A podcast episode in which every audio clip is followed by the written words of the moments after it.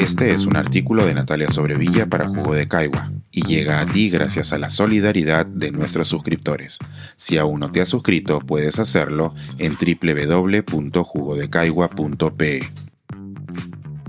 Tras abrir una caja sobre la neurodiversidad y los maestros que cambian vidas. Como ocurre en cada viaje que hago a Lima, mi madre me acaba de pedir que revise las cajas llenas de recuerdos que guarda celosamente y que han bastado a revisar unas cuantas para abrir un túnel del tiempo.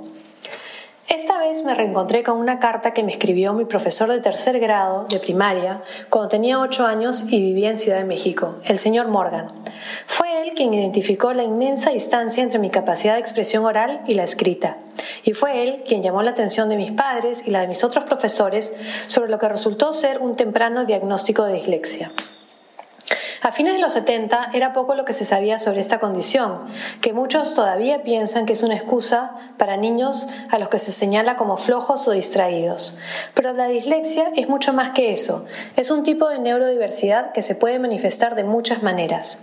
En mi caso, significa que los números, aún más que las letras, tienen la mala costumbre de cambiar de lugar en la página.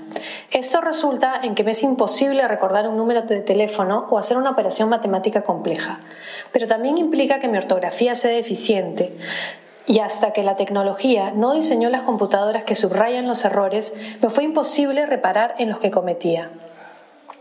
Desde siempre fue una lectora voraz y nadie sabe bien cómo aprendí a leer, porque cuando llegué a la escolaridad ya lo hacía. En el colegio que me recibió en Lima, la directora recomendó a mi madre que nunca dijera que tenía dislexia, que me estigmatizarían como un estudiante problema, y por ello pasé los años escolares enmascarando mis problemas, sobre todo los que pasé con las matemáticas, las ciencias y la ortografía, mientras las profesoras me decían que lo que tenía que hacer era leer más. De niña, mis dos ambiciones eran tener una vida llena de aventuras y escribir. Y con esto de la mala ortografía, lo segundo sonaba menos posible. Pero por fortuna tuve el apoyo y paciencia de mi madre y de mi hermana, que editaban casi todo lo que escribía, que me repetían sin cesar que lo más importante para escribir era tener algo que decir, porque al final siempre existirá un editor.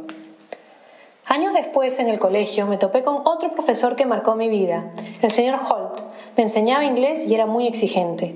Tal como ocurrió durante mi infancia en México, destacaba por mi habilidad oral, la cual sobrepasaba largamente mi capacidad escrita. Era la campeona de los debates y nunca me faltaba la palabra precisa, pero tropezaba al escribir. El señor Holt me preguntaba por qué no podía escribir como hablaba, y esa inquietud me persiguió por muchos años, cimentando mi temor a no poder escribir mínimamente bien. En la universidad, mis profesores también notaban la marcada disparidad entre mi habilidad oral y la escrita, y no entendían mi incapacidad para colocar tildes, pero me perdonaban porque redactaba bien. La pregunta del señor Holt me seguía rondando en la cabeza, hasta que finalmente entendí lo que quería decirme. Para escribir bien, debía escuchar mi voz interior y escribir eso. Una vez que lo comprendí, pude escribir por fin, y desde entonces le agradezco a estos profesores que cambiaron mi vida.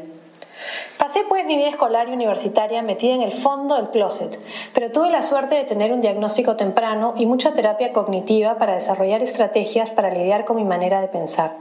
Dejé las ciencias y las matemáticas tan pronto como pude y aproveché mi gran capacidad para asimilar el tiempo de manera espacial, que rara vez me permite olvidar una fecha. No fue hasta que llegué a enseñar en la Universidad de Kent cuando logré confesar mi dislexia, una condición que varios personajes de la historia han tenido, como Winston Churchill o Agatha Christie. Me encontraba en una reunión de departamento donde nos estaban bombardeando con información sobre unos sistemas de corrección, cuando uno de mis colegas, un arqueólogo griego, levantó la mano y dijo, bien con esto, pero yo soy disléxico y no puedo con este sistema. Fue la primera vez que me di permiso a mí misma para levantar la mano y decir lo mismo a mi manera. ¿Saben? Soy disléxica y esto me cuesta. En la universidad integré un grupo de docentes disléxicos que formó una red nacional para ponernos en contacto y desarrollar estrategias para lidiar con la dislexia, tanto en nuestros alumnos como en la nuestra.